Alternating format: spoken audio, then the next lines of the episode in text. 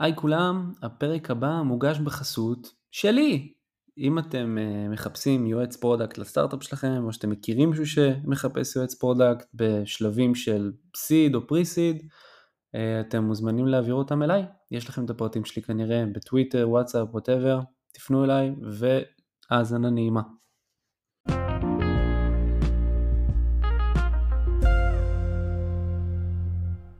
אז בוא, בוא נתחיל. אה, בוא, אני ממש ממש אשמח קודם כל להכיר אותך, לשמוע עליך קצת. ספר לי ככה על עצמך. אה, סבבה, בשמחה. אז אני אה, בעיקר בעצם חוקר שינוי אקלים באוניברסיטת בן גוריון, כבר מאז 2019 בעצם. אחרי שעשיתי דוקטורט ופוסט-דוקטורט בתחומים שקשורים לזה, איך שינוי אקלים משפיעים על יערות ועל אוקיינוסים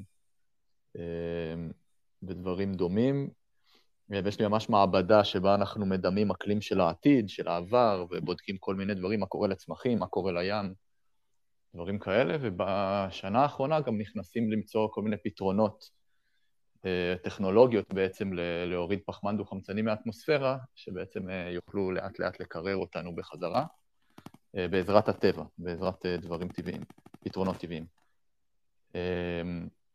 אז זהו, אז בעיקר מתעסק במחקר, אה, מלמד על זה באוניברסיטת בן גוריון. אה, יש לי קורס שינוי אקלים וקורסים נוספים, מדעי כדור הארץ, דברים אחרים. אה, פודקאסט שהתחלנו לפני שנה שנקרא אקלימיסטים, ובשנה האחרונה בעצם עסוק גם בפעילות ציבורית, ונדבר על זה בכל מיני פלטפורמות, כל מיני מקומות, קצת עם מקבלי החלטות, תקשורת וכן הלאה. זה בגדול. כמו מה למשל פעילות ציבורית, זאת אומרת, מה, מה המטרה? אז המטרה זה להתחיל אה, בעצם להעביר את ה... להניע את השיח הזה בארץ, שהוא בעצם אה, תקוע מאחורה, אה, רחוק מאוד מהשיח, בטח, בטח בעולם המערבי.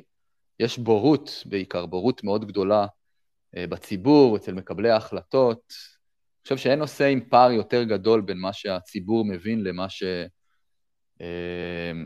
למה שה, שקורה באמת, כן? באמת, אין, אין שום תחום שהפער בו כל כך גדול. וזה מחרפן, אתה יודע, אני רוצה כאילו לצאת החוצה ולהסביר לאנשים מה, מול מה אנחנו עומדים ואיך מתמודדים איתו. כשאתה אומר מול מה אנחנו עומדים זה בעצם משבר האקלים? כן, מה המשמעות של שינוי האקלים, מה, מה המשמעות של זה לנו, לאנושות, לישראל, אה, מה ההזדמנויות הכלכליות, החברתיות, כן, הפוליטיות שיש בזה. אה, בכלל, תשמע, בכל העולם המערבי זה נושא סופר חשוב, והוא הבסיס אה, כמעט בכל מערכת בחירות שיש, ואצלנו זה נדחק לשוליים. עכשיו, לא... מפלגה וחצי הזכירו את זה בצד אולי, כזה חלק מעוד איזה הרבה דברים. אבל לא היה לנו, אין לנו בעצם, יש לנו שרת איכות הסביבה, נכון? היה לנו את זנדברג? לא זנדברג קצת דיברה על זה יותר, נכון, קצת uh, התעסקה בזה יותר, אבל עדיין השיח פה נמצא שנים מאחורה. אמ, אנחנו עדיין לא מבינים את גודל העניין, אנחנו עדיין חושבים שאנחנו מדינה קטנה שלא משפיעה, שזו בעיה של אחרים. אמ, אנחנו לא דנים בזה, אגב, שיח ציבורי או פוליטי. איך להתמודד עם זה, אם ראוי בכלל להתמודד עם זה, כמה זה עולה לנו, מה ההשלכות, כן? זה בכלל לא מדובר, כאילו אנחנו מתעלמים מהדבר הענק הזה שעומד מולנו. אמ, ואני בתור אחד שחוקר את זה כל הזמן ולומד על זה ורואה את זה, אז אני רוצה להעביר את הדיון הזה החוצה, הלאה.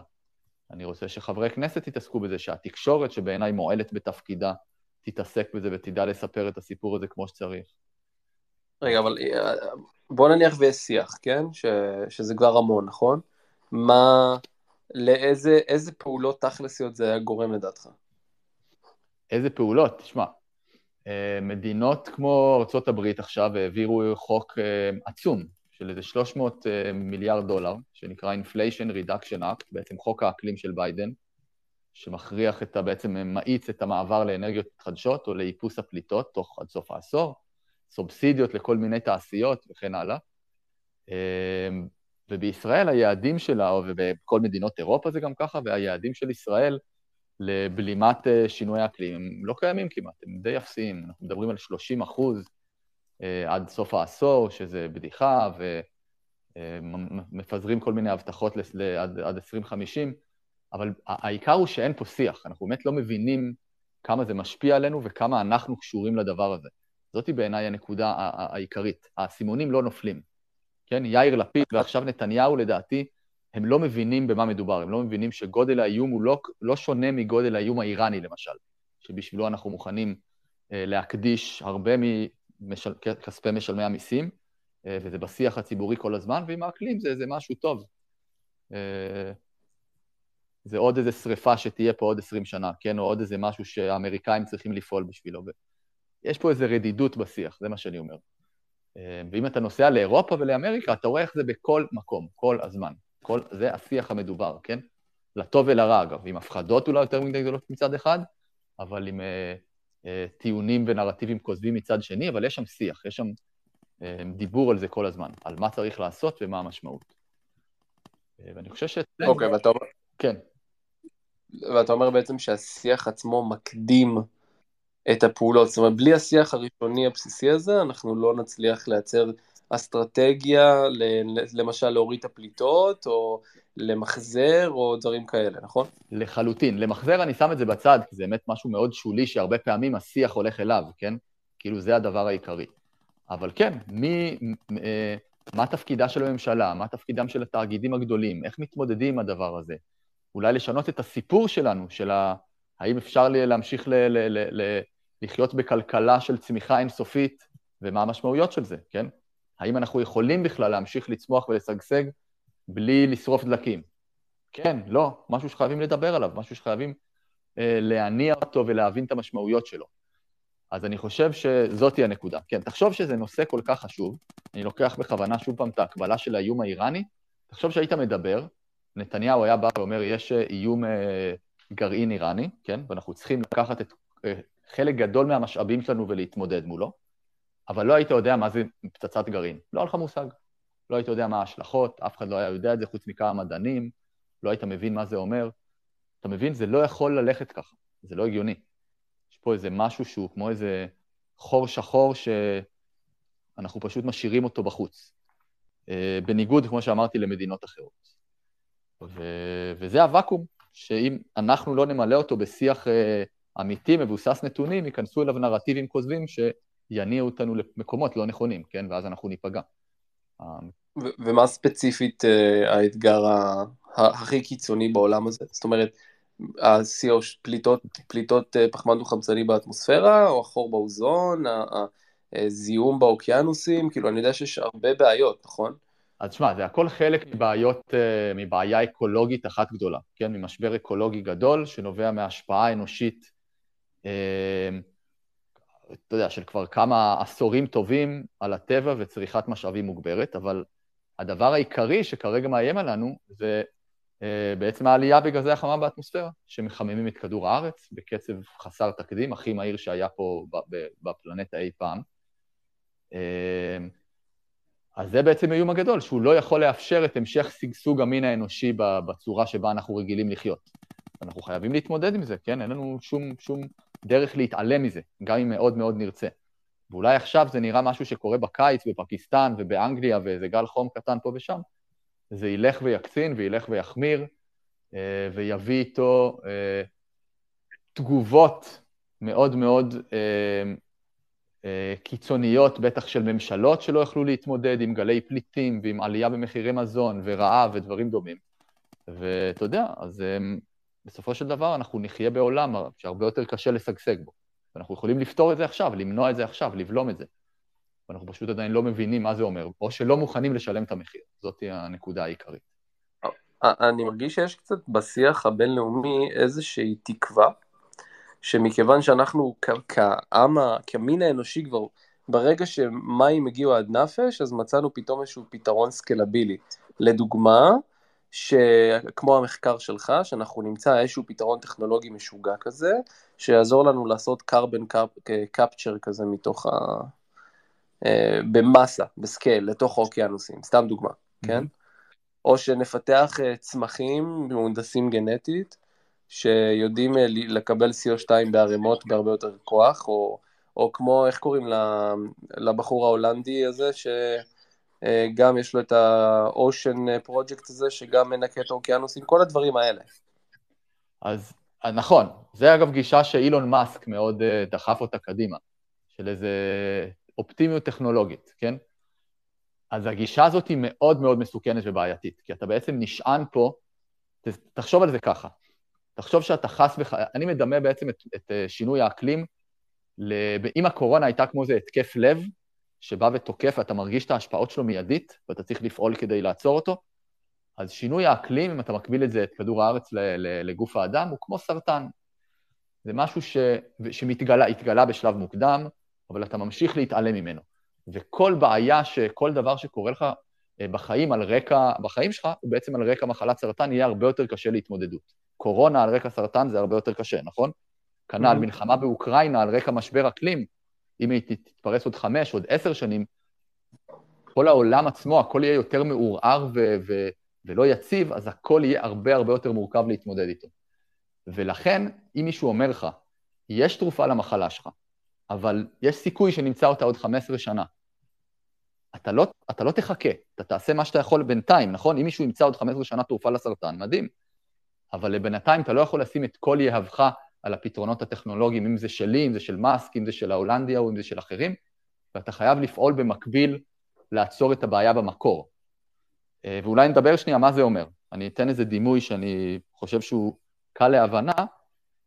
אם אתה מדמה, בוא נדמיין בריכה, אוקיי? בריכה.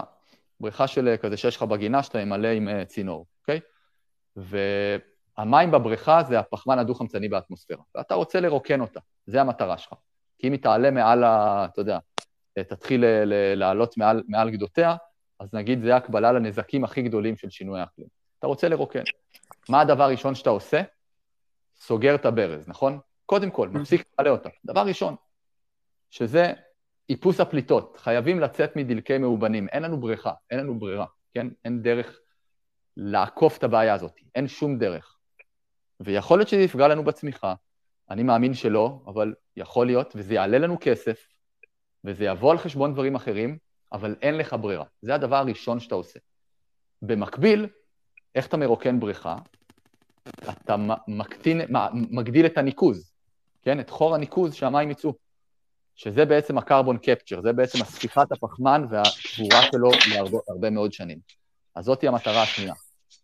באופן טבעי יש לך ניקוז שעושים האוקיינוסים והיערות, כל אחד מהם לוקח אה, רבע מהפחמן שהאדם פולט באופן טבעי, היערות, הצמחים, לוקחים את זה בפוטוסינתזה, האוקיינוסים בתהליכים שלהם, ואתה רוצה להגדיל את זה. לעזור ליערות לקחת עוד, לעזור לאוקיינוסים לקחת עוד, עם כל מיני טכנולוגיות חדשות, שימור הטבע ודברים דומים, או לקדוח עוד חור של ניקוז במקום אחר בבריכה ולנקז עוד קצת מהמים, שזה תהליכים טכנולוגיים אחרים, מלאכותיים.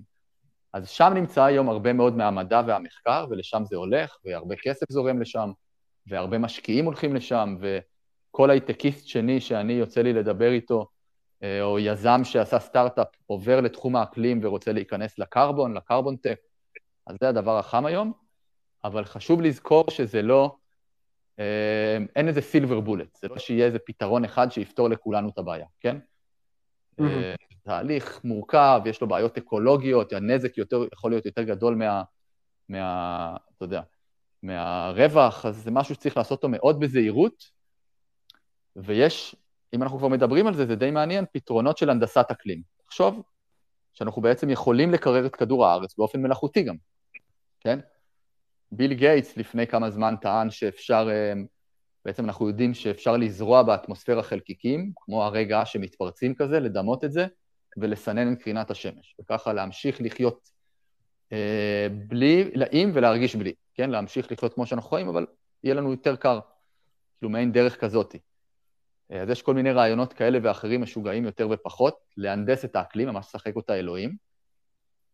אבל תחשוב על הסיכון שבדבר הזה, זה כבר שאלות פילוסופיות, מוסריות, מאוד מעניינות, שבעצם האקלים שלך כולו, בעצם הבסיס לשגשוג האנושי, שהמין האנושי לא היה משגשג בלי אקלים כזה מושלם, טמפרטורה מושלמת, ריכוז גזי חממה מושלם, פתאום יש לך איזה מדינה, או איזה מיל, ביל, אה, מיליארדר אחד שהוא שולט בזה, והוא מחליט אם הוא יפסיק יום אחד לדשן את, ה, את האטמוספירה עם חלקיקים, או אם הוא יפסיק יום אחד אה, עם הרעיון המשוגע שלו לחסום את קרינת השמש, כן? אתה כן, אבל זה מה שקורה היום עם טסלה, למשל, כאילו, מה זה אותו, אותו מיליארדר משוגע שהחליט שהוא מאוד אכפת לו מכדור הארץ, הרים את טסלה, הביא את סולאר סיטי, ועושה כל מיני טכנולוגיות סקלביליות, למרות שאני גם יודע שמכוניות היום עם כל הליתיום זה גם אה, לא כזה סבבי לסביבה.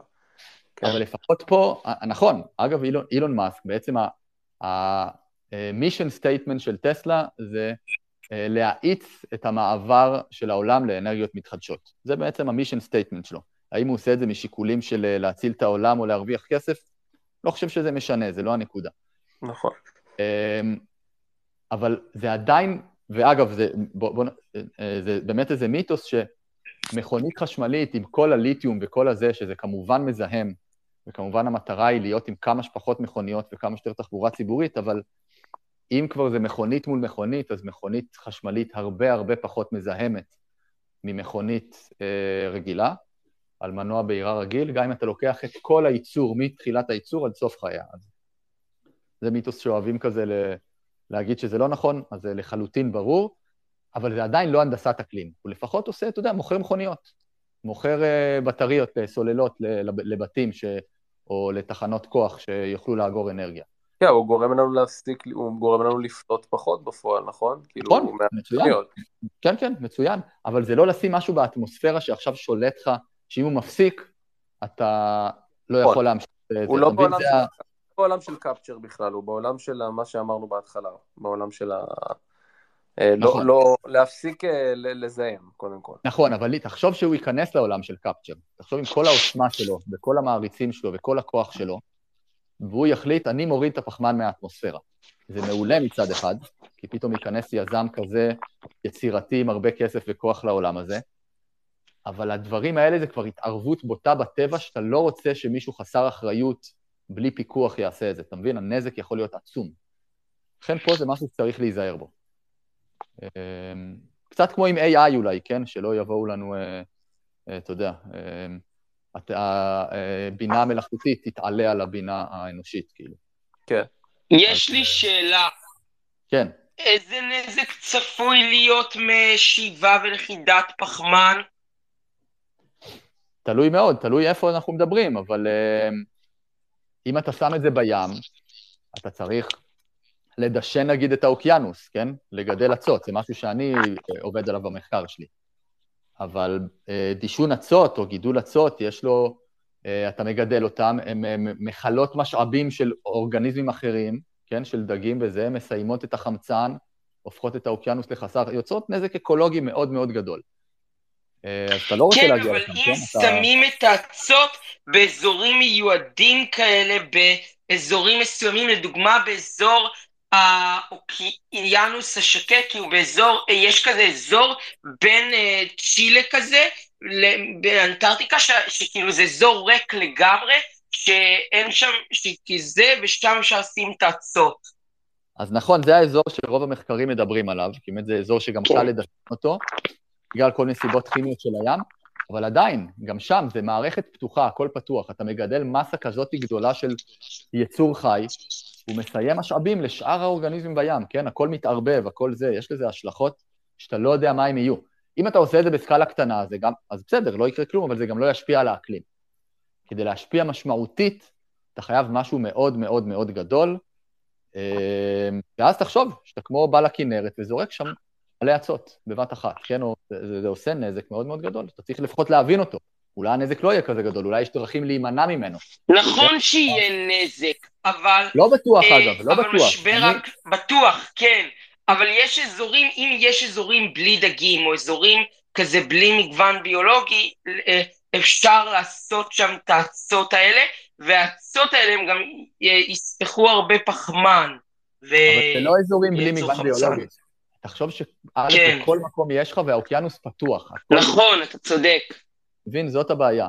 אתה לא יודע כן. מה זה יעשה. אתה, יש פה סיכון מאוד מאוד גדול, כי אתה משנה אקלים של פלנטה, זה בטוח סקאלה גדולה מאוד. לא אומר שזה לא אפשרי. אני אומר שהטכנולוגיה שתפותח חייבת לקחת את זה בחשבון. נכון. כל מיני רעיונות, איך אתה מונע את הנזק האקולוגי. זאת המטרה, כן? כן. אגב, אפשר לשתול עצים, מלא עצים, אבל גם בזה יש בעיות.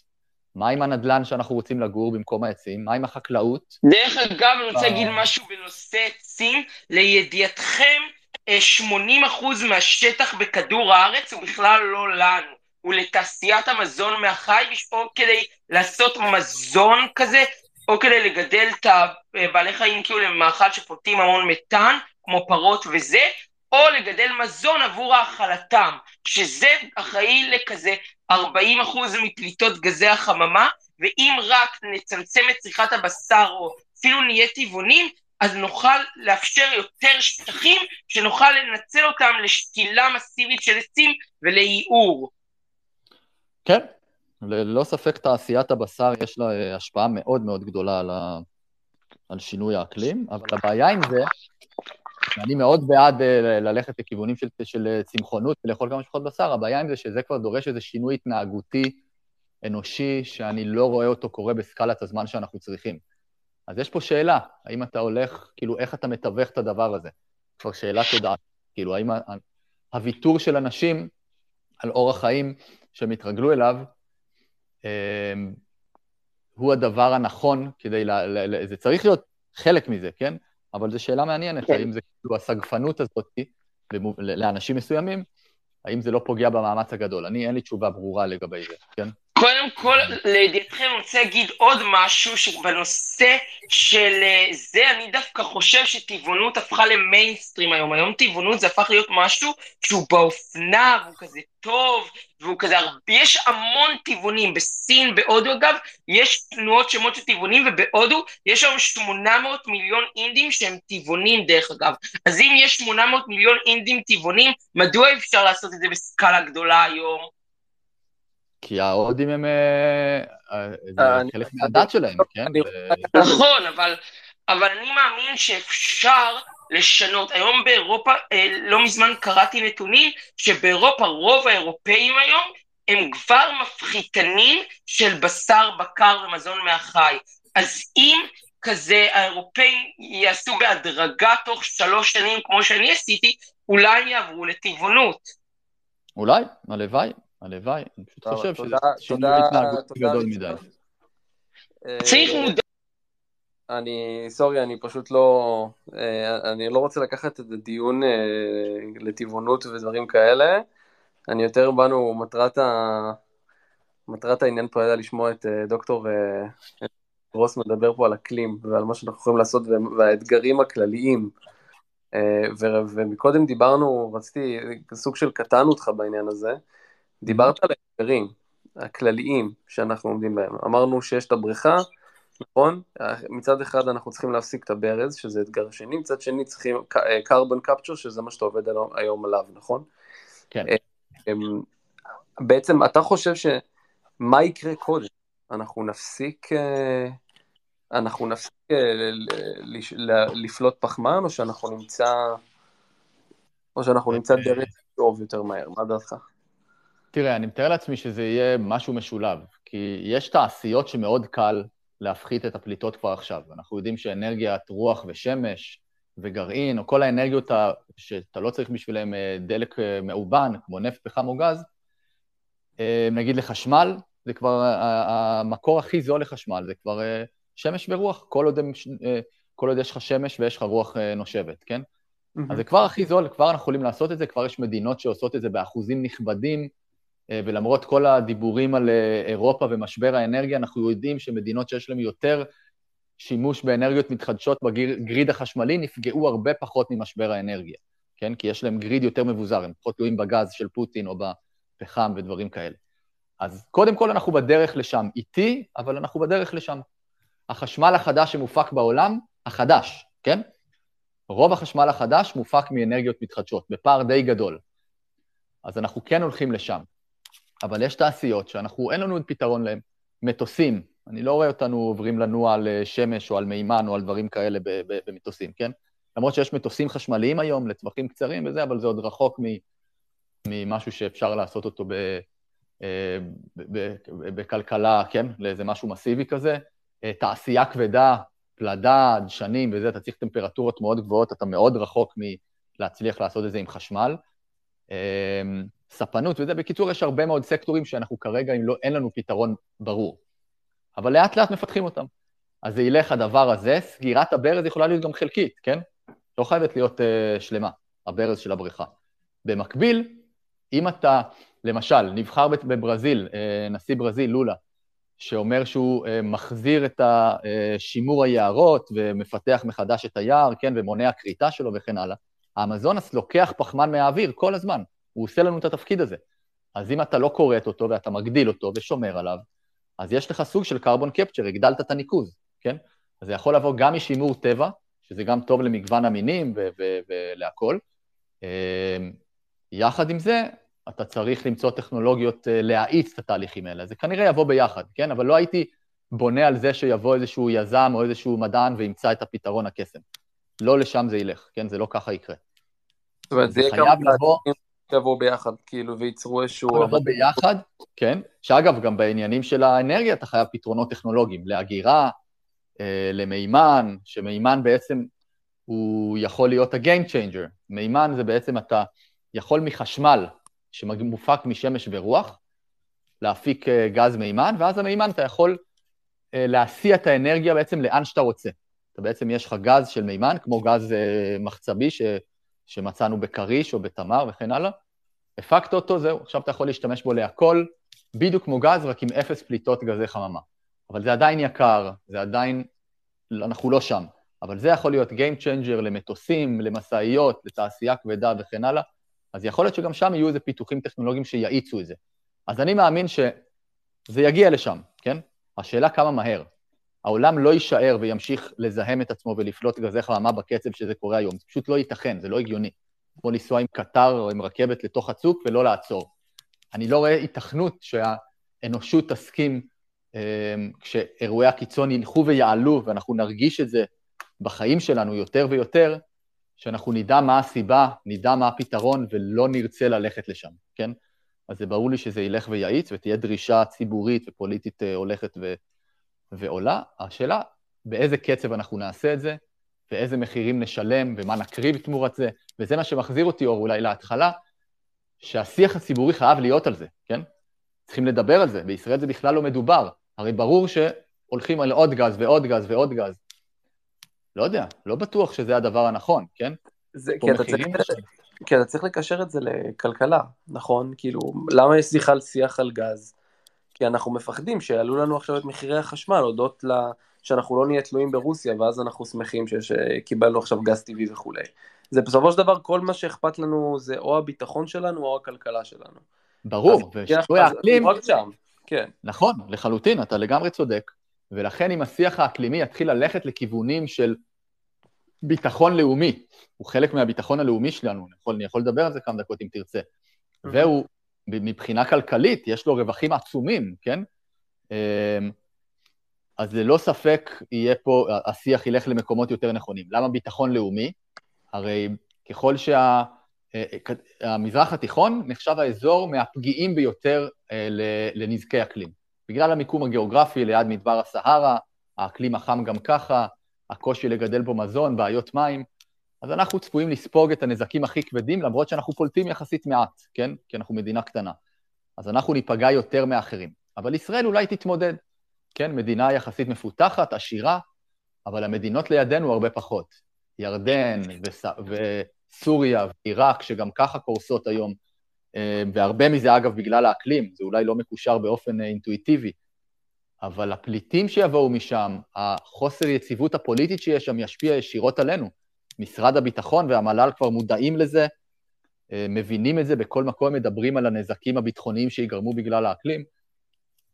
אז זה נקודה אחת, שאני לא מדבר על אה, בקיץ הבא, יכול להיות פה חמישה ימים של 40-45 מעלות, שריפות משתוללות, החשמל קורס, האם אה, רשות, הק... אה, רשות אה, מכבי האש והמשטרה, מסוג, כוחות ההצלה מסוגלים להתמודד עם זה? עם דבר כזה? אני בכלל לא בטוח שאנחנו שם, שאנחנו מודעים למה יכול לקרות פה ממש עכשיו. אז יש פה גם עניין של הביטחון שלנו, כן? אז אנחנו... זה שלא ספגנו עד עכשיו זה כמו להגיד, אוקיי, האיראנים עוד לא זרקו עלינו גרעין, אז מה הטעם בכלל להתמודד מול האיום הזה? אבל זה לא מדויק, כי אנחנו כן רואים את השריפות שקורות בקליפורניה, אנחנו רואים את הקיצים הכי משוגעים שהיו לנו לאחרונה, אנחנו רואים אה, אה, שלפעמים, זיהום אוויר, עזוב, זיהום אוויר, תראה את גוגל שעכשיו קנתה את, ה, את בריזומטר, כן? נכון. זה, זה, יש טרנדים, כן? אנחנו רואים את העולם, זה לא שאנחנו עולם קטן וחסום. נכון, אנחנו רואים את העולם, ועדיין אנחנו מסרבים ל- ל- ל- לשים את זה בראש סדרי העדיפויות שלנו, כמו שאנחנו מתמודדים מול בעיות אה, ביטחוניות אחרות. אני שם את זה כבעיה ביטחונית, כן? או בעיה של ביטחון לאומי. אנחנו לא מתמודדים מול זה כמו שאנחנו מתמודדים מול החיזבאללה, או מול איראן, או מול אה, דברים אחרים שיכולים להשפיע עלינו. אגב, אלפי אנשים מתים בשנה מזיהום אוויר, אנחנו משלמים על זה מהמיסים שלנו, זה גם סוגיה כלכלית, לא רק בריאותית, כן? צריכים לטפל בהם, צריכים... זה בא על חשבון דברים אחרים. אז אם אתה מפסיק פליטות גזי חממה, מפסיק לשרוף דלקים ועובר לשמש ורוח כמה שיותר, יהיה לך גם פחות מזה.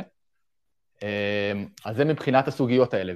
ומבחינה נוספת, אז דיברנו קודם על גז, שישראל רוצה עכשיו, אני מבין את הרצון הזה, הוא הגיוני, לגיטימי לי, למה אנחנו שמים את כל יהבנו על הגז, ומפתחים מעט מאוד אנרגיה מתחדשת, היום אנחנו עשרה אחוז מהחשמל, זה הכל, אנחנו צריכים להיות הרבה יותר. אה, אבל מה יקרה עם אירופה שכבר מודיעה בכל מקום שהיא הולכת ויוצאת מהגז לאט לאט, כן? היא לא רוצה שיקרה לה מה שקרה שוב. היא לא רוצה להיות תלויה במשאב שאלוהים לא חילק שווה בשווה, את הגז הזה, שנמצא בעומק הים או האדמה. הוא חילק לצערנו הרבה אצל דיקטטור כמו פוטין, הרבה אצל סעודיה, הרבה אצל אה, ונצואלה ומדינות כאלה, ומי שאין לו, בבעיה.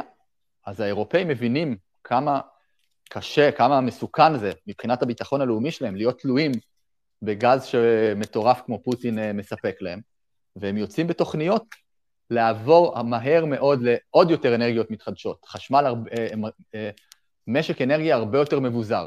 אז תוך עשור, הסיכוי שהאירופאים יצטרכו גז כמו שהם צריכים היום, הוא מאוד מאוד קטן.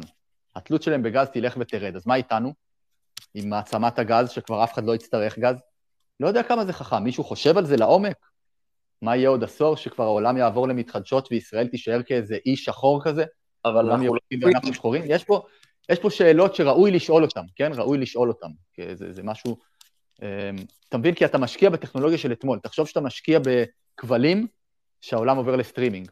תחשוב, עכשיו אתה היית לוקח את הכסף שלך ומשקיע באיזה חברת כבלים, או שהיית שם אותו בנטפליקס או דיסני? עזוב שעכשיו הם במצב חרא, אבל תיאורטית, כן? כן. אמ, זאת השאלה, כאילו, האם אתה לא משקיע בטכנולוגיה של אתמול? אז שאלה, לשאול, לא יודע.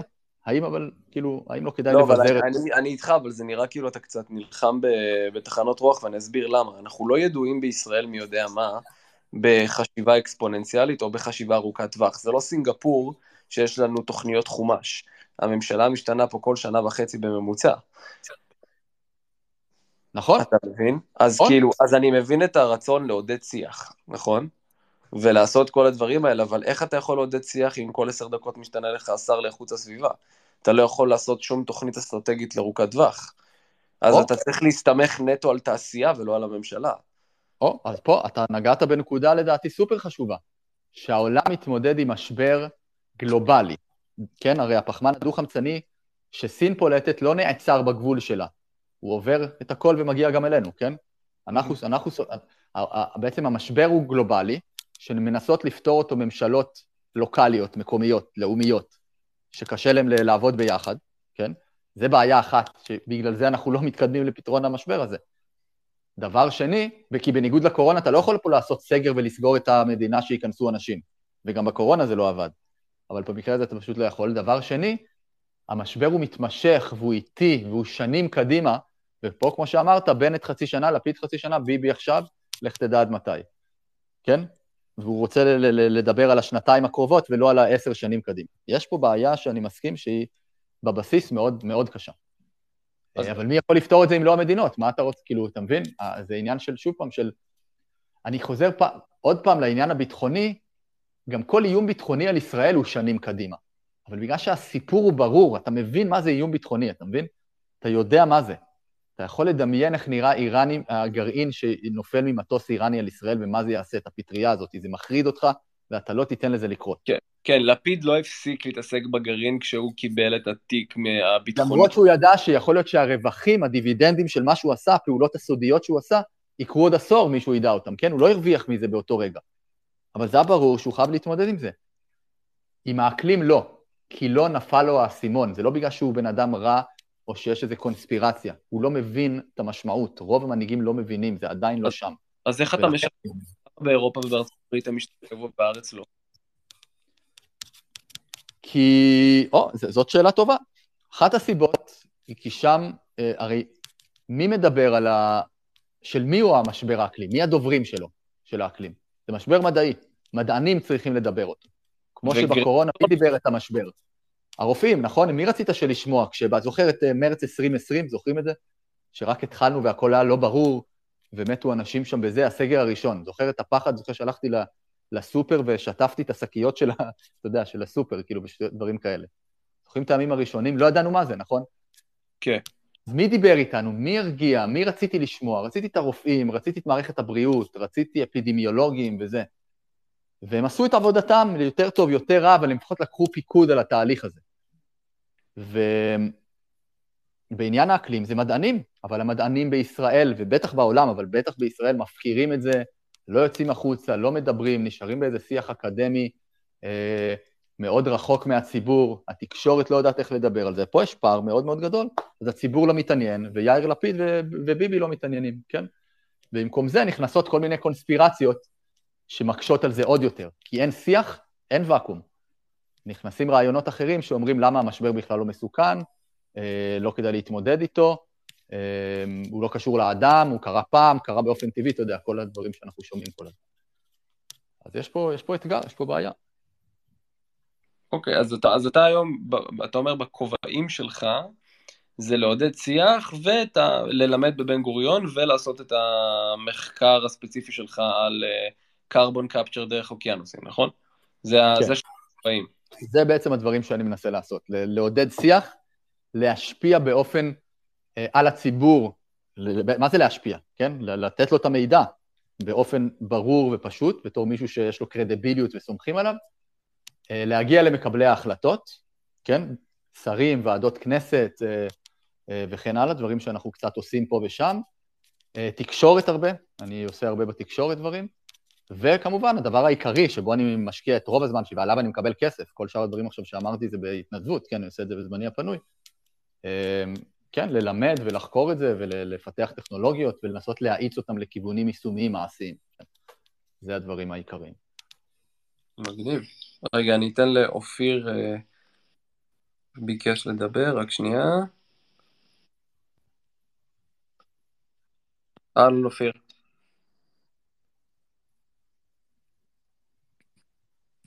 שנכנס למיוט. אהלן, היי אופיר. היי. יופי. כן, אנחנו שומעים אותך, הייתה לך שאלה או משהו? או רצית להעיר משהו? לא, כנראה... לא, לא, לא, זה היה בטעות, בטעות. מקשיב אה, אוקיי, מקשיב בשקט. סבבה. אפשר אגב לפתוח את זה באמת סתם, שאלות, הערות, אנשים שרוצים להגיב, זה יהיה מעניין לשמוע. כן, אני מיד, הנה, ריצ'רד, אני אתן לך עוד פעם לשאול, עכשיו שאנחנו סיימנו. ריצ'רד, אתה מוזמן לדבר. ואולי גם אנשים נוספים שעוד לא שאלו, אם יש כן, להם כן. להעיר, לשאול, אז בשמחה.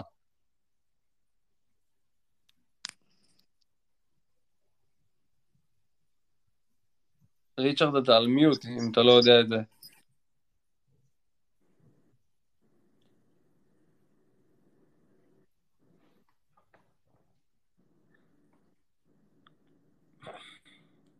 אני אתן עוד דוגמה, אתם יודעים מה, עד שריצ'רד יסתדר, תחשבו שיש ועידת אקלים בשארם, בעוד חמיש, ארבעה ימים היא מתחילה, בשביעי לנובמבר, כן? ועידת אקלים שבאים אליה ביידן, נשיא צרפת, נשיאי גרמניה, כן, כל המנהיגים הגדולים של העולם באים אליה, כל שנה היא מתרחשת בנובמבר, שנה שעברה בגלזגו, השנה במצרים, שבה בעצם כל המדינות מראות מה הם עשו, מה הן מתכננות לעשות, ושם המנהיגים בעצם אומרים, אוקיי, איך אנחנו מתמודדים עם ה... איך אנחנו בולמים את הדבר הזה?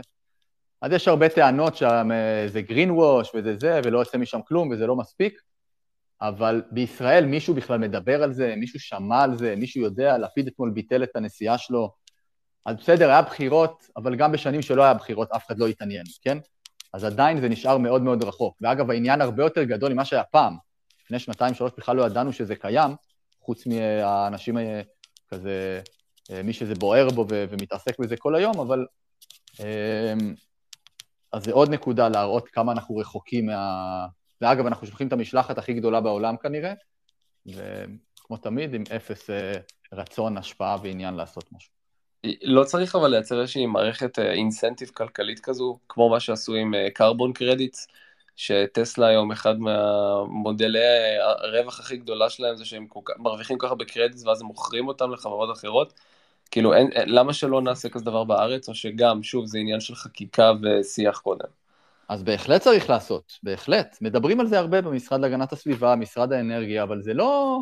שוב פעם, זה לא מספיק מעניין אנשים, אבל זה, בהח... זה המנוע, זה בדיוק מה שצריך לעשות, זה אחד הדברים העיקריים, כן? אה, זיימת, שילמת, כן? אתה רוצה זה, אז תשלם על זה כסף, זה נראה לי רק הגיוני, וזה מה שיאיץ את התהליך הזה עוד יותר. אה, זה עובד לא כזה מושלם, אגב, בעולם. מנסים את זה בכל מיני צורות, זה לא תמיד עובד כמו שצריך, אבל זה בהחלט משהו שיש לזה פתרונות ודרכים יותר טובות אה, לעשות את זה, וכן, מדברים על זה, ויש כל מיני דיבורים על זה גם עכשיו, אבל זה רחוק מלהיות משהו ש... אה, בטח עם הממשלה החדשה, שאני לא יודע מה המחויבות שלה לזה. מתאר לעצמי שלא כל כך גדולה. אז זה בטח ייתקע שוב. ויש אתה, לך איזושהי אסטרטגיה מלבד ללכת לתקשורת ולעשות את כל מה שאמרת שאתה עושה כדי לשכנע, או שזה באמת אה, עניין של אני עושה ואולי זה יעבוד? כאילו, אין איזה דרך טיפה יותר מושך, כאילו, אה, נקרא לזה טיפה יותר compelling כדי לשנות את דעתם, כדי לגרום להם, שיהיה להם אכפת, כדי להביא תקציבים, כדי להרים אסטרטגיות, דברים כאלה? אז תראה, אז זה לבוא, זה, זה, זה משהו מעין תנועה כזאת שצריכה לבוא מכל הכיוונים, כן? זה לא שמדען אחד או צוות מדענים לבד יכול לשנות איזה משהו אם אין היענות ציבורית או אם אין זה. זה כאילו העם. העם, העם, התקשורת, אתה מבין? אבל מה זה העם? העם זה יכול לבוא, אם נתניהו עכשיו אומר, זה דבר חשוב ואני מתמודד איתו, הוא משנה גם את התודעה של העם, אתה מבין? כי העם לא יודע עדיין מה הדבר הזה. זה יכול לבוא מלמטה, זה יכול לבוא מלמעלה, זה יכול לבוא מהעיתונים שמסקרים את זה כל הזמן באופן רציף, כמו בעולם, כן? אז זה, זה יקרה, זה יקרה, זה קורה כבר עכשיו. עובדה שאנחנו מדברים על זה פה ב space הזה, אגב, ולפני שנתיים לא היה סיכוי שהיינו מדברים על זה ואף אחד לא היה בא. זה קורה, זה מתחיל לנוע. לאט מדי, ומאו... לא, לא הייתי אומר מאוחר מדי, אבל לאט מדי. אבל uh, הדרכים כן, הדרכים הם לדבר על זה, להפיל אסימונים בעיקר לאנשים. אז אני אגיד משהו, אתה יודע מה, קשר לזה? כל מי שמבין באמת את המשמעות של שינוי האקלים, ברגע שנופל לך האסימון ואתה קורא על זה, שומע על זה ומבין את המשמעות, אתה לא יכול להתעסק אחרי זה בשום דבר אחר. זה קורה אצל כל בן אדם שפגשתי, זה קרה לי, זה קורה לאחרים, ואני רואה עכשיו יזמי הייטק שנכנסים לעולמות האלה, וכשהם מבינים מה קורה, זהו, אין שום דבר אחר שהם רוצים אה, לעסוק בו. היוזמות שלהם יהיו מעכשיו בעולם הזה. אני רואה את זה על אה, פקידי ממשל, אני רואה את זה על סטודנטים שלי, זה, זה מדהים, איך זה פתאום אתה מבין. אז, אז אם יש לנו פוטנציאלי תשעה מיליון איש במדינה, שקומץ קטנטן מהם נפל להם האסימון, אז המדד שלנו זה להביא באמת את כל, אה, או לפחות את רוב או 80 אחוז מהעם, כדי שירד להם האסימון, בדיוק כמו שהם יודעים שהעולם הוא עגול, אותו אסימון שאומר וואלה, לא רק שהעולם עגול, אבל הוא גם ממש מתחמם, ואם אנחנו לא נעשה את, את המרב uh, בדבר הזה, אנחנו לא נתקדם לשום מקום, וכנראה שהעולם ילך לאבדון, משהו כזה. לא צריך 80 אחוז אפילו, צריך הרבה הרבה פחות, כן? אתה לא צריך לשכנע רוב כזה גדול בשביל שום דבר. מספיק שאתה משכנע, שמה זה משכנע? שיותר אנשים יכירו בכך, כן? שהסיפור הזה יהיה יותר ברור לאנשים, אמ, שה... זה שוב פעם, זה יכול לבוא מה, מהמנהיגים שיורידו אותו למטה, או מהציבור שידרוש את זה מהם, שזה יתחיל לנוע כבר, כן? אתה לא צריך פה את כולם, וזה גם לא ידרוש איזושהי הקרבה יוצאת דופן אה, של אה, להיכנס לסגרים או למקלטים, אם אתה משווה את זה לקורונה או למלחמה, כן? זה לא ידרוש משהו כזה, אז גם אין פה איזה משהו שאתה אה, מקריב בו יותר מדי. אה, אבל בהחלט, זה, זה נראה לי הדבר הראשון, כן? להכיר, להבין את המשמעות של האיום, כאילו. אה, איך לא האקדמיה... כן. איך האקדמיה מתייחסת לזה בעצם? כי גם האקדמיה זה איזשהו פורס שצריך להתייחס אליו, כי אני יודע שאתה גם בתוך האקדמיה, זה לא שלימוד הסביבה זה איזה משהו שמשקיעים בו מי יודע מה, נכון? אז דווקא בשנים האחרונות זה נהיה הדבר הכי חם שיש. בבן גוריון קם בית ספר לשינוי אקלים, בהשקעה של מיליונים, מכמה משפחות עשירות ש... וכמה תורמים, והאוניברסיטה עצמה. בעברית קם, בתל אביב קם, אין אוניברסיטה היום שאין לה בית ספר לשינוי אקלים, וזה הכל בשנתיים, שלוש האחרונות, כן? זה משהו חדש. זה בכל העולם קורה, ובטח בישראל. היה לי 30 סטודנטים בקורס שינוי אקלים ב-2019, יש לי 180 היום, שלוש שנים אחרי. פי חמש, כן? אז יש התעניינות הרבה הרבה יותר גדולה, כן? זה משהו ש, שללא ספק הולך ו, ושורף, ממש כמו, אה, כן, פשוט כמו אש בשדה קוצים, מתפשט. אבל זה רק מתחיל, אבל זה ילך ויהיה האתגר הכי גדול של החיים שלנו מעכשיו והלאה, אי אפשר להתעלם מזה.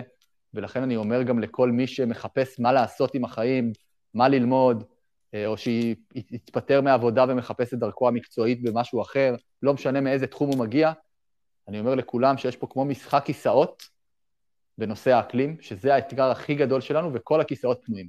אף אחד לא יושב עליהם. ומי שיתיישב ראשון, יהיה בעמדת מפתח מאוד טובה, גם כלכלית, גם מבחינת השפעה, גם מבחינת uh, עניין. כן, אבל אני... לעשות מעשה טוב, אתה יודע, מעשה... קשה לי מה שאתה אומר, קשה לי מה שאתה אומר, כי אני מגיע מטכנולוגיה, כן?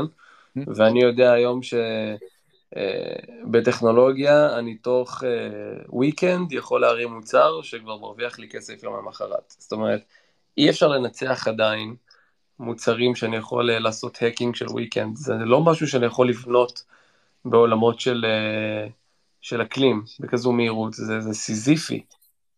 כן? גם אני בתור יזם שמתעניין בתחום, כשאני חושב על זה לעומת מיזמים אחרים, זה מגיע לתחתית של הרשימה לא כי לא אכפת לי מהנושא, אלא כי זה המון מאמץ. נכון, אני מסכים שזה המון מאמץ, ואגב, גם שם אתה יכול למצוא תחומים שיהיה בהם אה, פתרונות יותר, אה, יותר אה, מהירים, יותר, זרירי, יותר זריזים, יותר טכנולוגיים, יותר הייטקים, גם שם זה קיים. אה, פשוט צריך להיות עם עיניים פתוחות לדבר הזה, כן? ועובדה שהרבה יזמי הייטק עושים את המעבר הזה. הולכים למקום הזה, ולא רק יזמים, הרבה עובדים בכל העולם, יש תנועה גדולה לכיוון הזה. אה, כמה היא גדולה, כמה מקום יש שם, כמה זה, אני לא יודע. אבל, אה, אבל וכן, תשמע, לפעמים אה, יש דברים שבאמת הם, הם דורשים פתרונות טיפה יותר כבדים, ויש גם את העניין האישי שלך, של על מה אתה משקיע את הזמן שלך, כן? על מה אתה מוכן להשקיע שעות רבות מהיום שלך. אולי גם יש ערך מוסף, שאם אתה כבר מפתח מוצר, אז שזה לא יהיה מוצר כדי ל- ל- לעודד את הצריכה של עוד איזה מוצר בעוד איזה משחק לעוד איזה ילד, סתם אני זורק, לא, לא אומר שזה מה שזה, אלא להניע שינוי שעושה טוב לפלנטה, לאנושות וזה וכן הלאה, כן? אז גם פה יש איזושהי מחשבה מסוימת. אבל אני, ואגב, אני לא בטוח שכל הפתרונות באקלים כאלה מדע עמוק וכבדים וזה. אנרגיות מתחדשות, יש מלא דברים של טכנולוגיה חכמה ו-AI ודברים כאלה. יש בזה הרבה, הרבה מקומות שהם יותר הייטקים כאלה, שנראה לי שגם שם אפשר למצוא. אבל ו... זה בעיניי, כן, אני מאמין שזה, זה לא אומר שכל שאר התחומים האחרים יימחקו. זה לא אומר שלא יצטרך אה, שהענן או הצ'יפים או לא יודע מה, עולמות אחרים, אה, ילכו וייעלמו, כן? אה, פשוט אומר שיש תחום חדש שכרגע יישאר איתנו עשורים קדימה, נהיה חייבים לפתור אותו, ואף אחד עוד לא פותר אותו, אתה מבין? אז יש פה מקום עצום למלא מוחות ואנשים עם מוטיבציה וחוש יזמי להיכנס, זה מה שאני חושב. ומבין הטכנולוגיות שתיארת מקודם, כי נתת כמה דוגמאות, מה, מה היית שם את באמת, אה, אם היית צריך לשים את כל הזהב שלך על משהו, על מה היית שם אותו? על איזה טכנולוגיה, על איזה טרנד? אז תראה, אני, יש כמה דברים. אז אמרנו, הטכנולוגיות זה בעצם ה... ריקון האמבטיה שאמרנו, הבריכה שאמרנו קודם, בעצם אנרגיות מתחדשות ואנרגיה דלת פחמן, או לקיחה שלו מהאוויר, כן? ולמצוא לו מקומות לשים אותם. אז אם כאן אנחנו צריכים להיות, לאפס את הפליטות לגמרי, לצאת לחלוטין מדלקי מאובנים תוך 30 אה, שנה, אז גם אם זה ייקח 40 שנה או 50 שנה, כרגע אנחנו ב-3-4 אחוזים, 7 אחוזים, 8 אחוזים, לא משנה. תחשוב איזה שוק יש לך פה, תראה איזה פתרונות עצומים עוד יש לך פה שאתה תהיה חייב לפתור, זה הנקודה. בניגוד לדברים אחרים, אין לך ברירה אלא לפתור את זה, אתה מבין? אין לך ברירה. אם זה לא יהיה אתה, זה יהיה מישהו אחר. ואם זה לא יהיה מישהו אחר, אנחנו נהיה כאנושות בבעיה עצומה. לכן אני אומר שקודם כל, כל העולמות האנרגיה, וזה יכול להיות פתרונות חכמים, זה יכול להיות פתרונות לואו-טק והייטק, זה דבר אחד. כל הפודטק, איך אנחנו הופכים את מה שריצ'רד דיבר קודם, תעשיית המזון וזה, מזון מהצומח, כן? לתחליפי בשר, שיפחיתו חלק ניכר מההשפעה הסביבתית והפליטות גזי החממה מפרות ומתרנגולות וכן הלאה. זה תחום מאוד מאוד חם. אה, והתחום שלי, של הפחמן, של בעצם איך אתה מוציא אותו מהאוויר ומחזיר אותו לאדמה או לים, ש... אנחנו בעצם צריכים עשרה מיליארד טון בשנה של פחמן להסיר מהאטמוספירה, כדי לעמוד ביעדים שהצבנו לעצמנו, שלא להתחמם יותר מדי, תוך כמה עשורים, וכיום אנחנו מסירים בשנה בערך 4,000 טון. עשרה מיליארד, 4,000. לפי לא יודע כמה זה, כן? תחשוב איזה שוק עצום יש לך פה, שאנשים מתחילים להיפתח להם העיניים באמת, גם אם זה משיקולים כלכליים בלבד, כספיים בלבד, שזה סבבה, כאילו, כי יש שם פוטנציאל להרוויח כסף. אבל יש פה אה, הזדמנות אדירה, אדירה, שהיא בעיניי ההזדמנות הגדולה ביותר שיש היום בעולם. אה, לא רואה משהו יותר. כמו תחשוב, אוקיי, משבר הקורונה, חייבים חיסון. חושב שאף אחד לא היה עושה את החיסון, אף חברה לא הייתה, אף יזם לא היה מוכן, או אף חברה לא הייתה מוכנה לפתח אותו. הרי ברור שתוך רגע נכנסו לשם עשר חברות תרופות הכי גדולות, קיבלו מהמדינה בוסט, כן? פוש כזה, כסף, ביטחונות, כן. והלכו לפתח אותו. אז אותו דבר. אבל זה כי זה היה פתרון ריאקטיבי ולא פרואקטיבי, כן? נכון, נכון, בסדר.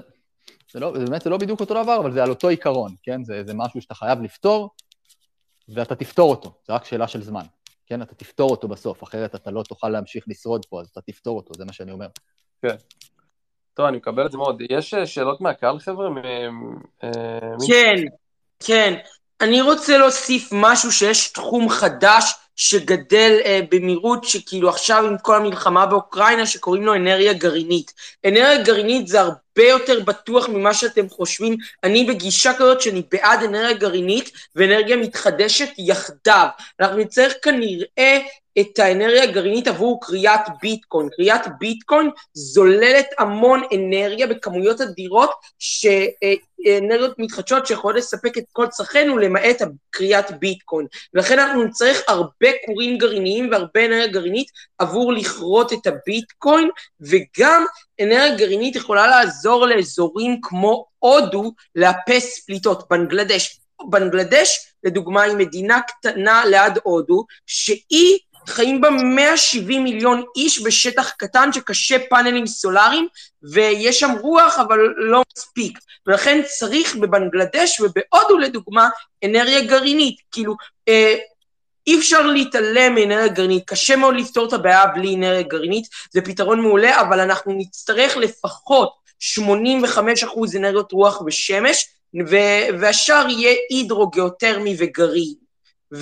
וכאילו רוח ושמש עם הגירה, שזה יהיה מודל אנרגטי פשוט מדהים, שכאילו אם נעשה 85% אנרגיות רוח ושמש, אה, יהיה לפחות איזה 10% אנרגיה גרעינית, בעיקר באזור הודו וזה, וגם, וכאילו, יהיה חמישה אחוז, זה יתחלק בין אנרגיית מים לאנרגיה גיאותרמית. אז אה, אתה צודק, אנרגיה גרעינית שאולי בעבר הייתה איזשהו אויב של התנועה הסביבתית, היא לאט לאט מבינים שיש לה אה, חשיבות ופוטנציאל, והיא תהיה חלק מסל הפתרונות למעבר לאנרגיות מתחדשות ואיפוס הפליטות. הם מדברים על זה בכל מקום, ואני לא חושב שיש התנגדות גדולה לזה היום כמו בעבר. אז היא בהחלט חלק מזה. כאילו, אמ, ההתנגדות... היא חלק בצד. מהפתרון, היא לא רק הפתרון, היא חלק מזה, וגם עוד משהו שאנחנו, אה, שלפי ה-IPCC נצטרך להגדיל ב-90% את האנרגיה הגרעינית, ככה ה-IPCC אומר. לא, לא יודע את הנתונים, יכול להיות שמה שאתה אומר זה נכון, אבל כן, בהחלט זה משהו שאנחנו צריכים... אה, שהרבה מדינות באמת אה, מחזירות כורים ישנים או. או אה, מפתחות כל מיני, בעצם נותנות מימון כדי לפתוח כורים חדשים. הבעיה בזה רק צריך לזכור שבניגוד לשמש ורוח, אנרגיה גרעינית זה דבר שמסורבל, יקר, ולוקח המון המון זמן לפתוח בנושא קורס. זה יקר אפשר לסבסד. זה שכאילו מסבסדים היום בשבעה טריליון דולר דלקים מאובנים ולא מסבסדים אנרגיה גרעינית, זה בושה. צריך להעביר את הסבסוד מדלקים מאובנים לסבסוד אנרגיה גרעינית, שזה בעצם יעזור. כלי הזה שנקרא סובסדיות בנושא של אנרגיה גרעינית. נכון, זה חלק מהעניין, של אם אתה מתייחס לבעיה הזאת כשם את זה בראש סדר העדיפויות. זהו, זה... כן, אני מסכים. עוד, אה, עוד מישהו רוצה לתרום משהו מהקהל, חברים? אה, אם לא, אז אה, תודה רבה לכולם. תודה רבה, דוקטור אבנר גרוס. תודה על ההזמנה, אור. אנחנו נעשה ממש את, ה, את המיטב כדי, אה, מה שנקרא, להפיץ את המסרים האלה החוצה כזה. נעשה עוד space. כן. אה, טוב, יאללה כולם, תודה רבה רבה. ביי כולם, להתראות. ביי. להתראות.